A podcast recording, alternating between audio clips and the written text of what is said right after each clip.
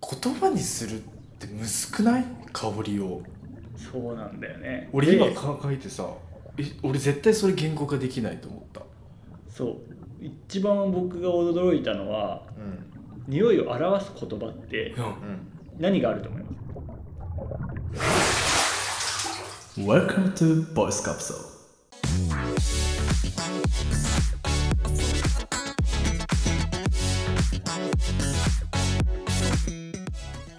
さあ始まりましたポッドキャスト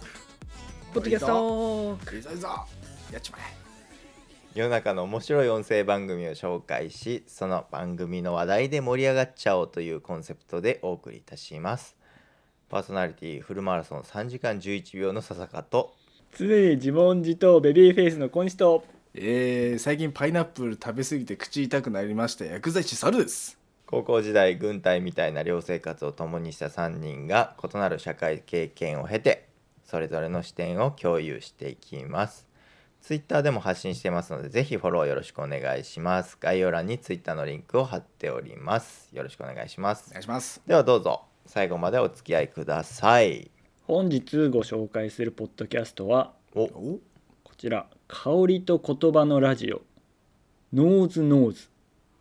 でございます香りと言葉香りと言葉香りっていうのは smell smell あスメルあだからノーズねそうノー鼻ズねノーズはそうノーズの花を知るうんあにかけてるんですねなるほどねお花のノーズとノーバディノーズのノーズが入ってるんですねあそういうことですねああーはいはい花花と知るっていうことうね、んノーうんうんズノーズうんはいはいはいなんだでそれこちらのラあのポッドキャストなんですけどうんえージャパンポッドキャストアワードうんのベストウェルビーイング賞おうにノミネートされている作品で、じゃあゴリゴリ有名なやつやんじゃああーなんだねこれをうねん笹香からポッドキャストアワードを教えてもらって、はいはいバーっといろいろ見ている中で、なんちゃらナレッジとかあったなあの目についたんですねノーズノーズって。はいはいうん、うん、でなぜ目についたかと言いますとうんおうちょっとあの番組の概要を先に説明させてもらうとはい、この番組は香りと言葉をテーマにうんえニッチフレグランスを取り扱うノーズショップ代表の中森さんとうんライターのさゆりさんが、えーうんあれやこれやと試行錯誤しながら香りの面白さを伝えていく番組です、おおおお、えー音声しか伝わらないラジオにてなんとか香りを言語化して届けようと無謀にも企み中ー思った思っあた、うんという番組なんです、香ね、り伝わらんやんあ音面声で白いねそれれでも、うんおうでなんでこう数ある、まあ、ポッドキャストアワードって素晴らしいあの番組がねたくさんある中ではい、これに目がついたかというとこのライターのさゆりさんっていう方うんはいはいを以前から知っていておうおうおうおうおうなあんのでいろいろこうツイッターとかノートとかブログとかもフォローしていて、ファンやんそうなんかね一時期ねちょっとこのさゆりさんの話になっちゃうんだけどうん結構年代も近くてうんでライターっていうことでねすごいこう書く言語化能力がすごい高い方でああはいでさゆりさん自身も結構こう紆余曲折まあいろいろ人生に悩んで辛い時期もあって、えー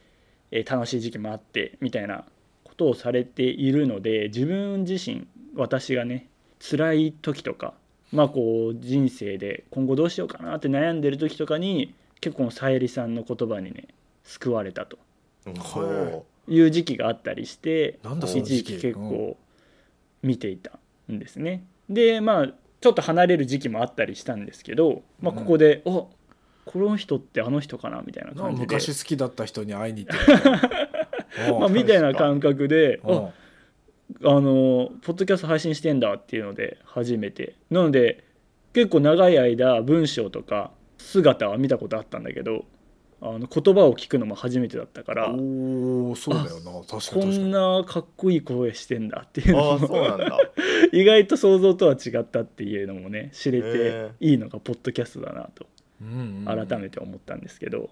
ちょっと番組の方に戻るとうんまさに香りと言葉っていう なんで、えっと、香りっていうところのプロフェッショナルが、えーこのノーズショップという、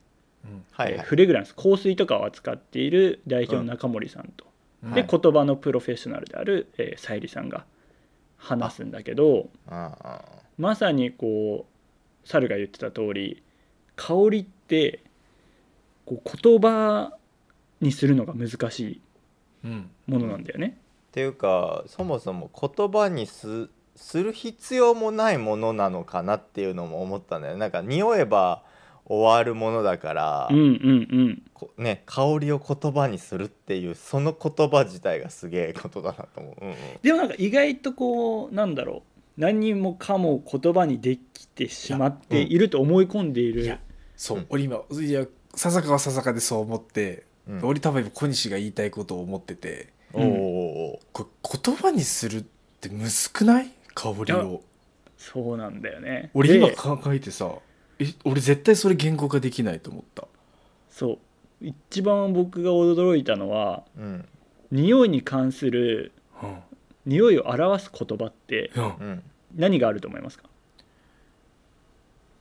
えー、臭いいい匂い出たそういや確かにそれしかないやん、でんうんえっと甘い表す言葉は臭いしかないんだって日本語において、匂い、あ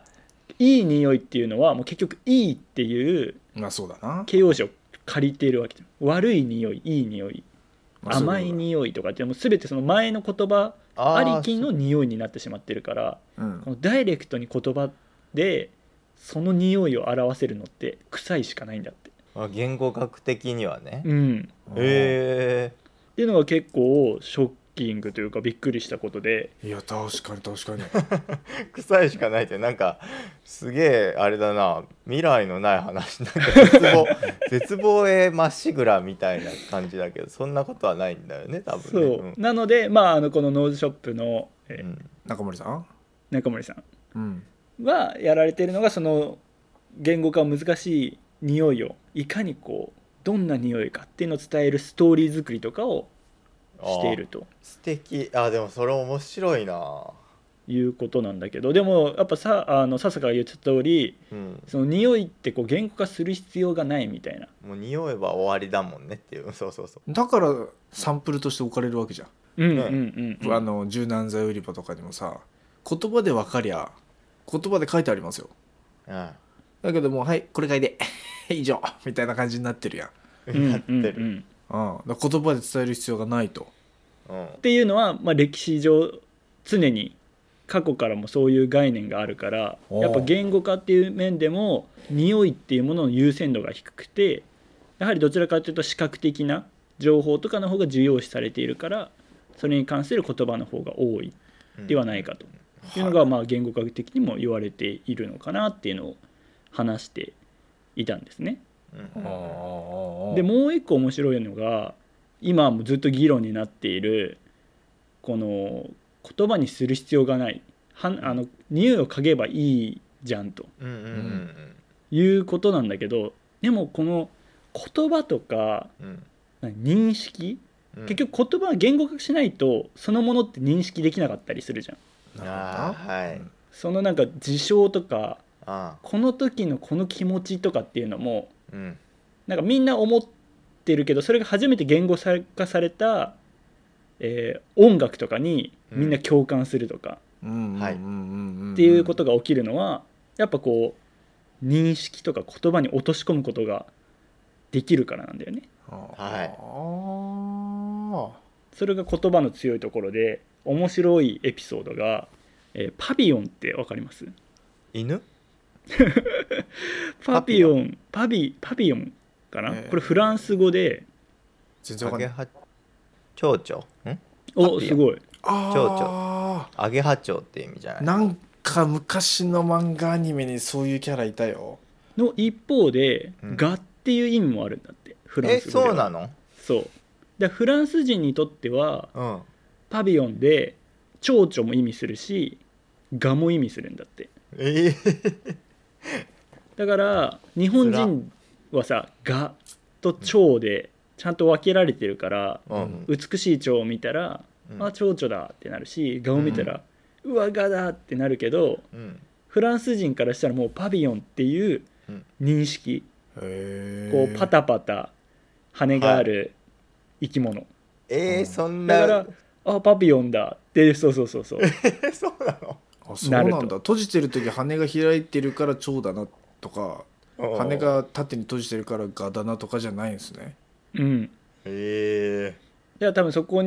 でこうやっぱもう蝶と蛾に対する日本人はどちらかというと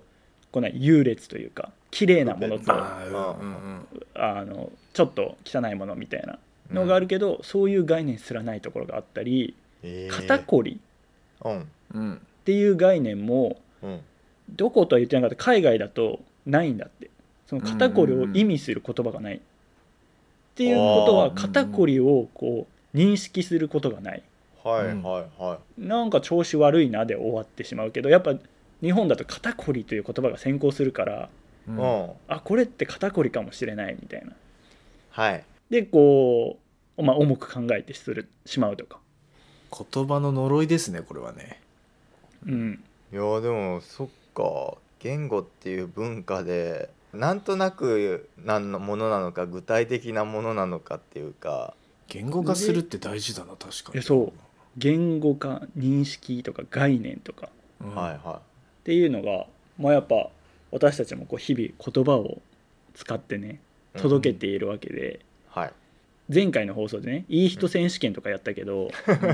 それもやっぱこう我々3人は視覚的にも見てるし、うん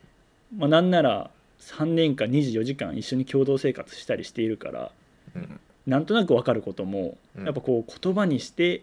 猿の良さを伝えるとかうんうんささかの良さを伝えるとかっていうのってどれだけ伝わってるのかなっていうのは改めて考えるきっかけになる番組だなと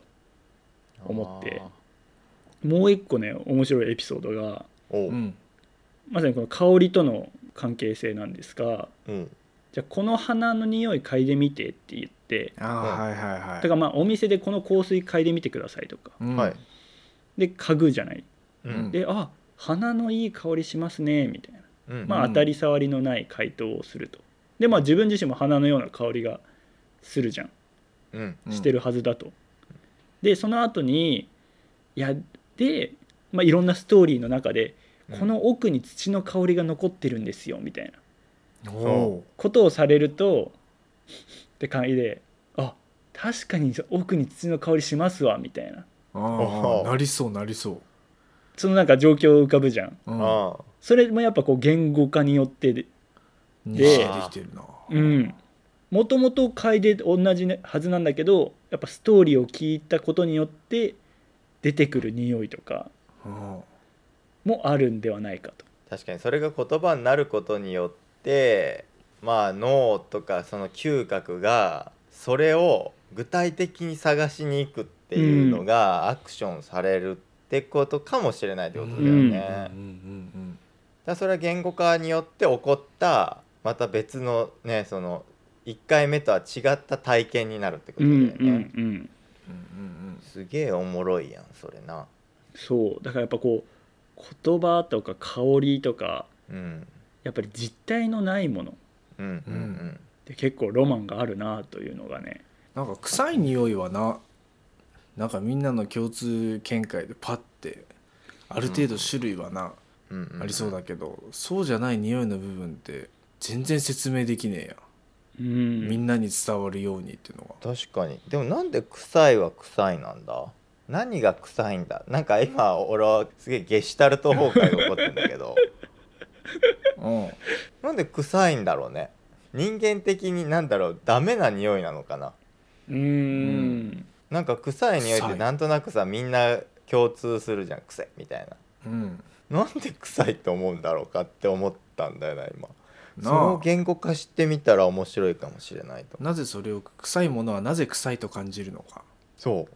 そのスカトールっていう成分どうこうとかじゃなくてあそうそうそうなんかもしかしたらそういうねそういう科学的まなあね、成分的なねでもなんでじゃあうんそれも臭いって感じるようになってしまったのか人間そがうそうそうそうだからなんか多分経遺伝子的に組み込まれてる可能性あるよねなんかうん昔こういうものを食べたこういう匂いのものを食べた時にうん腹ぶっ壊してこれはダメなものだっていうのを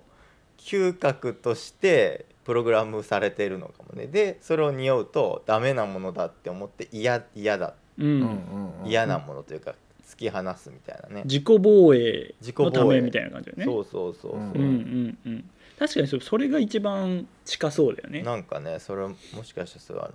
ななんか同じ話かわからないけど娘がさお父さんの匂いが嫌いっていうのはいはいはいっはいてなんかあれって別にお父さんが臭いわけではなくて、うん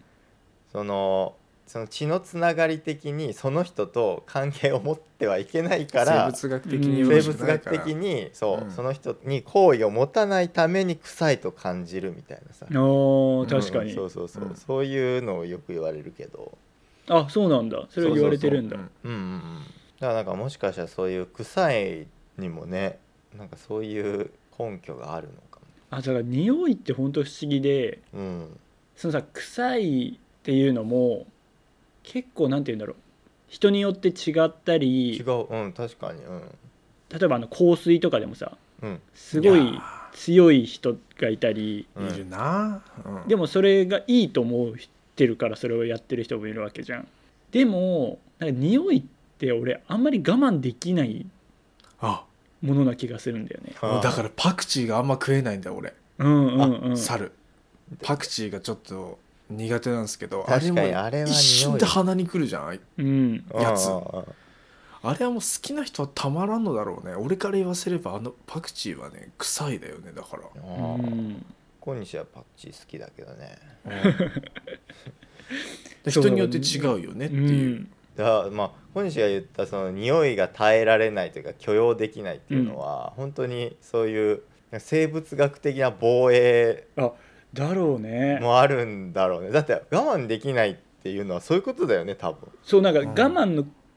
許容のねあーレベルが低いよね他ってうんもう少しさうんうんなんだろう食べ物だったり納豆暑嫌さいと納か豆嫌いです猿猿はは基本的に匂い、俺匂い系なのかもしれないうんああ猿でも香水とかは香水もだからあの俺は普段はつけないけどうんあこの人はいい匂いこの人はいいいい匂いじゃないうわこれはちょっと不快な匂いとかは結構それは皆さんあると思うけどあでもいい匂いだと思う香水もあるその香水全般無理ってわけではないではないうんうんうんうん印象的な人は香りで覚えてる人もあ中にはいる、ねそういうのもあるよえねうん俺を人を匂いで覚えるはあるもんうん、なんかすげえ同じ香水の人いたら「ええあの人あ違ったわ」みたい なそういう歌あるからな、あるあるあそうなのうん、そういう香水って歌あるからな確かになあ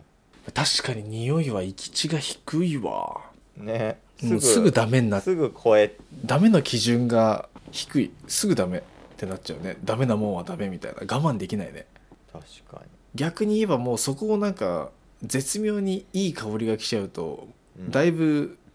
なんだいい方に持ってかれちまうな、うんこれはいい本当だなうん、香りでなんか全てを補われたら結構やられる可能性あるな香りで心持ってかれる可能性あるな、いや結構あるよなうんだから香りのこう認知能力とかうん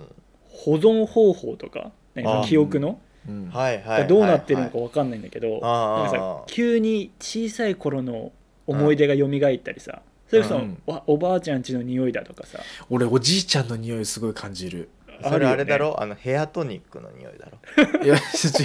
違う違うたもうねじいちゃん体から出してんだ本当にえー、そうなのわかんないけどあの近くに行くだけでふわって感じると、あじいちゃんって思うよすごいごーご年配の方々からでも全員じゃないんだよなあそうなんだ、うんうんうんうんうちのじいちゃんと同じ匂いがする人ヘアトニックではないヘアトニックかと思ったけそどれねこの全じいちゃんが全員ヘアトニ ックだったらもうそれはやばいわ、うん、いや確かに記憶の保存方法っていうね今週は表現をしたけどうん香りっていう要素っていうのはすごいな検索ワードというかさなんかそういうしおりのいなんなんていうんだ表表現方法が難しいけど、うんうんうんうんうん何かをこううん引っ張り出す時のうんうんその時にこうタイムスリップできるみたいうんな、うんうんうん要素の一つだなとは思うね。とは言いつつ、うん今の検索っていうのでうん感じたけどその匂いをさたどり着けなくないその物事だったらさ、うんえー1900年代ヒット音楽とかで「うんうんうんああこの歌だった」とかってなるけど、うんうん猿が言ってたじゃああのおじいちゃんの代わりもう一回嗅ぎたいって言ってもさうん探し方あのおはじいちゃん分かんなくない香りってやっても出て こない確かにヘアトニックしか出てこないからねうんヘアトニックだわもんいやーほんとそうだよなだからきっかけにはなるけどにお匂うときっかけにはなるけど逆アクセスはできない、そうそうそう、ねこっちから行くのがなかなかあー難しかったりそれは確かにそうだなんか海外に行ったら海外の匂いがするとかあああーアメリカの匂いがする外人の匂いがするとかあるけどうんうなんあそれもねなんか持って帰ることができないできなもいのだったりする、俺そうこの間理解できない現象があってさうんうん雪の匂いがするって言われてほうなんかロマンチックなことを言う方ですねその方雪の匂いと思って俺嗅いだことねえよっていう俺なん雨の匂いは分あかそう雨の匂いとかあとねでもね俺はあんまり共感できないんだけど春の匂いがするっていう人いるる分かる分かるえそういう小西わかるうんああそうあ春の匂いするわってなるそうなんだえ春の匂いえそれあともあの秋の匂いとかね、えマジでうん、そそれさなんか植物の色につられてるだけじゃなくてあだからそれも分からんまあそうかでも感じるんだよな、匂いで、金木犀とかはねわかるけどまあね、ね香り立ってるものだったら ね銀杏とかねそうね香り立ってるものだったら、ね、銀杏なんで臭いんだろうねさっきのこれまたもうぐるっと戻ってしまうけどエンドレみんスななんで臭いんだろうなあれな自己防衛じゃないあんな美味しいのにさ確かだからあれ銀杏自体が自分のあの種皮ね中のねうん実をあれをさ食べてほしくないわけじゃん本来はあそうだよただだから確か自に分食がべたら増えられないもんなそう自分が本当はあの中身を土に返して、うんまたあの銀杏あのイチョウの木としてかな、うん入るのが本来の植物としての生き方だから、うんまさにそ自の通り分の大事な種子供を食われたら困るわけだから周りを生物学的に他の者たちには臭いと感じてもらってなるほど、遠ざけると。うんはいっていうことなんでしょうねきっとねそれ もでもそれを拾いまくるおばちゃんもいるそうそういう銀杏バスターズもやっぱり人類 の、ね、世界で存在するよと、うん匂いっておもろいな匂いを言語化するっていうのってそんな深いんだってことを俺はそもそも知らなかったしいやー本当にその通りだそういう表現方法があること自体に今日すごいあれだわうん、ちょ目から鱗でした。目から鱗ですねうん、いや面白いノーズノーズでしたっけノーズノーズ香りと言葉のラジオノーズノーズですれもこれはノーズノーズをノーズしましたこれは。うノーズノーズをノーズそういうことか、うん、ノーズノーズを知ったってことねはい。だからもうそのラジオではもう香りを言葉にしてるってことだもんね、うん香りのプロと言葉のプロが合わさってうん、香りを言葉にするとうん、香りを紐解く香りを紐解く、うんわおかなうんなんか今日すごいいろんなねパワーワードというかねパンチラインが出てきましたけれども、あぜひノーズノーズね僕もちょっと聞いてみようと思いました僕はちょっと全ちょっと知らなくてあ、いや知らなかあれった俺ですもけどうんちょっと聞いてみよう本当にとりあえず小西の昔の好きな人のがやってくれてるってことだな。そうですう ねんうん昔あの助けていただいて昔助けていただいた、あだ ー、そう好かきあなそ人うかそうかそうかう。んちょっとね、うん、そこも表現方法気をつけてくださいね はい失礼しました。はいねはいじゃああのノーズノーズ概要欄に貼っておきますのでねぜひねチェックしてみてくださいでは最後フリートークいきましょ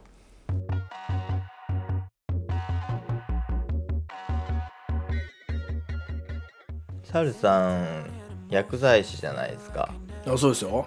その薬局に来る人とかにうん。これは知っといた方がいいんじゃないかなみたいなことああああああああ。って結構あるんじゃないのかなと思ってなるほどなんか前小西が僕ら3人の LINE でなんだっけいやあーあったんですよあのこ間喧嘩、ね、 ああいろいろあるけどその件かああそうそうそんないろいろはないですいろいろ愚痴るじゃん小西うんこのでそ間のうねちの1個ねあったもんねなんかあの皮膚科に行ったんですようんで普段、まあ、そんなに病院に行くこともないので、うんまあ、薬剤師どうしようと思ってうんでもらうでまあ薬局ね、家うん近くにあるまあなんか綺麗な薬局があったのでさーっと入ってうん初めて入ったんですけどうんそしたらあじゃあこのアプリダウンロードしてあのいろいろなんていうの初回登録してくださいって言われてお私からしたらもうそんな薬局に来ることはないしうん病院にかかる予定もないとうんだからもうさっと処方してほしいんですけどううんんまずもうなんか強制的にこのアプリを入れてくださいとそこにもうなんかちょっとムッとするわけですよ時間かかるしダウンロードしなきゃいけないしうんおおー w i f i も用意されてんのかわからんしみたいなうん確かにうんうんで思ってえこれってなんか意味あるんですかってうんうんちょっと聞いたんですよあその場でちゃんと聞いたああうそう一応聞いてそしたらえーっとねお薬手帳が手元にあると安くなりますとで、うんあなた今ないですよねってあ私持ってないですとうんそしたらこのアプリがお薬手帳の代わりになるので安くなるんですよって言われてあ、まあ、安くなるならまあまあああいいかなと思ってあーダウンロードしたんですがまあどうもなんか僕の中ではねしっくりこなかったのでうん2人にそれを愚痴ってねうん大盛り上がりでしたこんな薬局があったけどこの薬局どうなっとんねんっつってうん確言かっにたらあクレームがうちに来た ねあそこの薬局はあの業界でも有名だよって いうこそうう面白い話をね聞かせてもらったりっていうちょのっとでこすいんですよねええ やっぱりこう一般人の私からするとうんその薬局のねこのお薬手帳がどうのとか、うんまあ、そのこの薬局は気をつけろって、まあ、ここでは言いにくいかもしれないけど、うんううんんとかっていうのもねやっぱ全然わかんないわけですよ。うんそうだねじゃあ今日はその部分だな皆さんにちょっと知識を一個つけてもらって、ううんんえっと、まずやつが言ってたことが本当なのか嘘なのかっていうところですよねおやつって薬い手うのは帳お薬手帳を薬剤師がお薬手帳あればう安くなりますよって、なんか普通に考えるとさお薬手帳渡すんだから高くなりそうな気はするけどなねあうんうんうんうんね、手どう帳いう作るのだ仕組みってなんですかもしかしたらお金取られてるんじゃないかってねたまにねあの気にされてる患者さんいるんですよ、それは気にするよねんだってふお薬なんか手持ちが増えるもんだうからねん、あのだってそりゃね資材配られるわけだからうんあんたたち余計にお金取ってるんじゃないのって感じる方確かにいるんでうんうんうん今日ちょっとお薬手帳絡みでさらっと話すんですが、おはいえっと、まずお薬手帳を作ることにはお金はかかりません、ほううん、持ってないんでくださいって言えばうん何のお金もプラスの料金はかからずにお薬手帳くれますどの薬局でも、へえそこはご安心くださいノベルティみたいなもんですねあそうですそうですそうですそうですそう です、メモ帳として使えるやんねうん俺もらおそうかなそれううんんあのただ、ま、ねあの毎月のように通い通いながら毎回もらってたらさすがに不審がられるんでまあやるなら初めて行く薬局にしてくださいそれはメモいっぱいになったんでもうくださ金いとか銀剤来ねえ だろうなって分かってればそれでいいと思ううんうんうんで、えーその後その小西が言った薬局の薬剤師が言ってたお手帳があればお薬安く、うん、あのなんか安くなるんで、パワーワードですよそれうん、パワーワードだなこれねうん詐欺ですえ詐欺これはねその言い方は詐欺です正しくない半分合ってて半分合ってない摘発しなきゃいけないんえじゃだなっいて小西は現に実はそこでアプリを落としても落としてなくてもうんお会計の値段変わりませんえうわーそうなうん騙されたえーその半分合ってて半分合ってないんだけど、まあ、その半分合ってる側だけの話でうんのいい部分だけの言葉をかいつまんで言ってるんで俺から言わせれば詐欺ですそれはちょいちょいピーポーピーポ大ー薬局うんそうだだめだぞ俺これなおーこれを言語に残しちゃいけない我々のポッドキャストにでピーしてくだちさょいっと細かく言うとお薬手帳があった方が調剤のあの薬局でかかるお会計が安くなるパターンもあるっていうことなんですけど、うんうんえっと、どういうパターンかっていうと、の皆さん大事ですようん、3ヶ月に1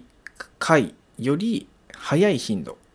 はいだから月に1回とか、うんだから30日分の処方をもらう毎月の血圧の薬をもらいに行きますとか、うんでもだんだん落ち着いてきてる人だと2月に1回60日分の,、あのコレステロールの薬をもらいに行きますとかはいもっと長い人だと90日分うん3ヶ月だねあの薬をもらいに行きますとか、うんそういう定期的に3ヶ月よりも90日よりも早い頻度で薬をもらいに行く薬局に、えー、とお薬手帳を持っていくとお会計が少し安くなりますあーだから安くなる対象の人はよくその薬局を使う人っていうことですうんあじゃあ一番最初にうんかかった時は何も変わらないっていうそうあなたお得意さんかどうか分かんないじゃないですかうんうん、あの初めて使う人と,、えっと来局があの3ヶ月以上間が空いてしまっているはい方は、うんお薬手帳を持っていようが持ってなかろうがかかる値段は同じです何ほなので小西の場合はあの初めて行く薬局なので、はいえっとそこの薬局に対して持参のお薬手帳を出そうが出す前が、えーお会計は変わりませんね40円ぐらいはあのあれば安くなるパターンの人もいるんですけど3割負担だとううん今日は別にその40円安くなっておりませんなんだとえこれは詐欺やなえだからねそれはね次来てうんその薬剤師の言葉をちょこっと変えるだけで正しい文章にするんだったらはいあお薬手帳このアプリダウンロードしてもらえればまた近々いらっしゃっていただいた時に安くなるんですって言われればうんそれは合ってる、なるほどあたかも今回のお会計が安くなりますみたいな言い方をもし小西がされたんだったらされました俺はもうその薬局には二度と行かない方がいいと思いますなんかここでポイントカード作ったら2割引きですよみたいなよく言われますけどなんかそれと同じことを言われたのにもかかわらず全然2割引きされてなかったっていう、その値引きされれてないから小西言いそれくはるめられてるいやわかんないからさ当然だけどねうんいやでもこれはすごいあれだねみんな知っておくべきいや本当に知っておいてほしいねことだよね、であのちなみにその、じゃあ頻度高くうん行く場合うんは先ほど40円ってちらっと出てたかと思うんですがうんどういう計算で安くなるんですかあえーっ、とねそうねいい質問ですねえー薬剤師はお薬渡す時にですねこの人が正しく飲めてるか飲めそうかどうか飲んでて問題ないかどうかっていうのを一応確認はするんですよほうほうほ実はそういう記録を残していてううんそれに対して国が定めた点数の報酬があるんですよねうんどの薬局に行っても同じですそれはで点数はどういうあれかっていうと実際にかかる点数の差はお薬手帳を持ってない人は59点お金がかかりますほう、うんそこでお薬を渡す時にうん、 1点10円です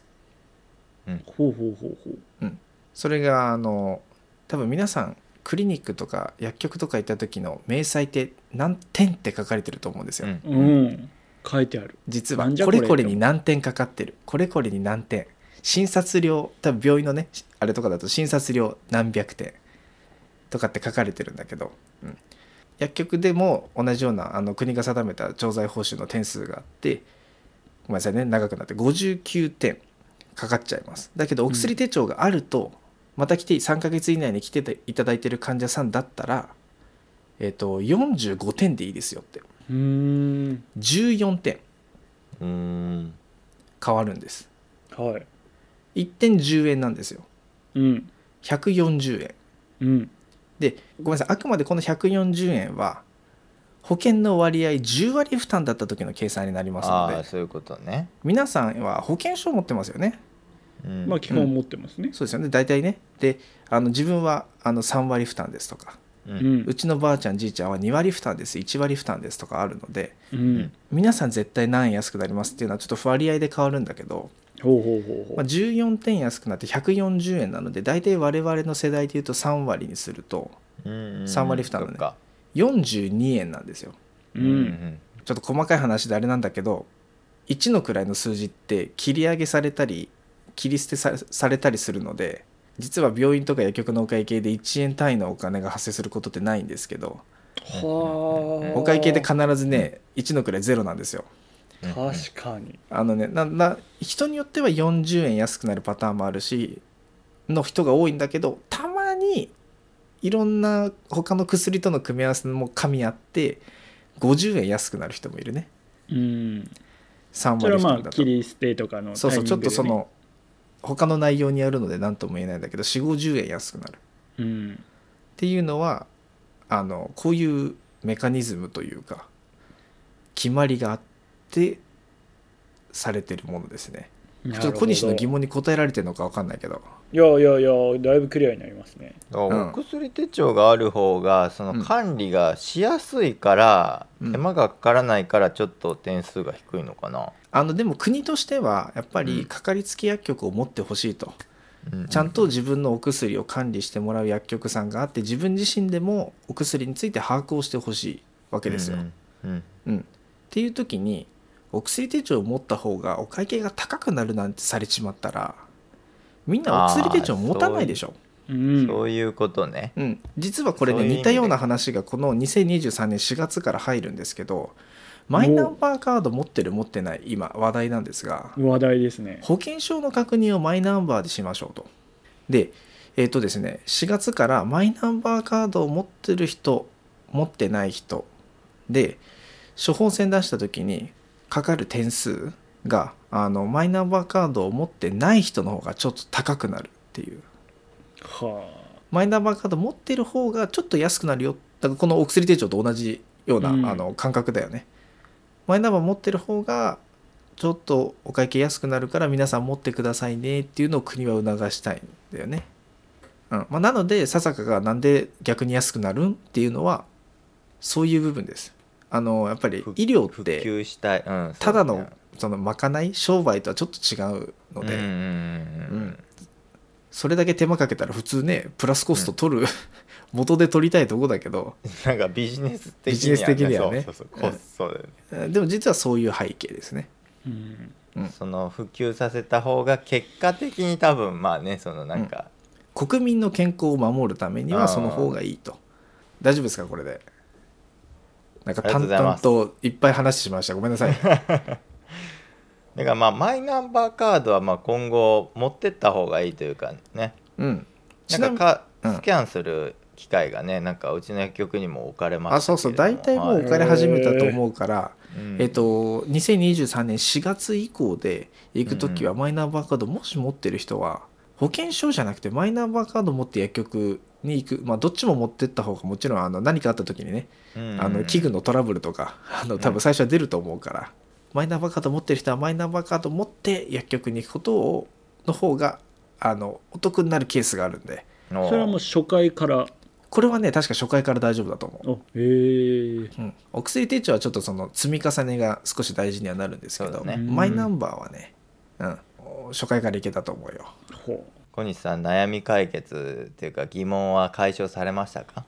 今回のこの悩みに関してはお解決しましたが、うんやっぱ聞いてるとねうんやっぱ薬局とか、うん今もね、うんこの国との関わりとか、うん、ああ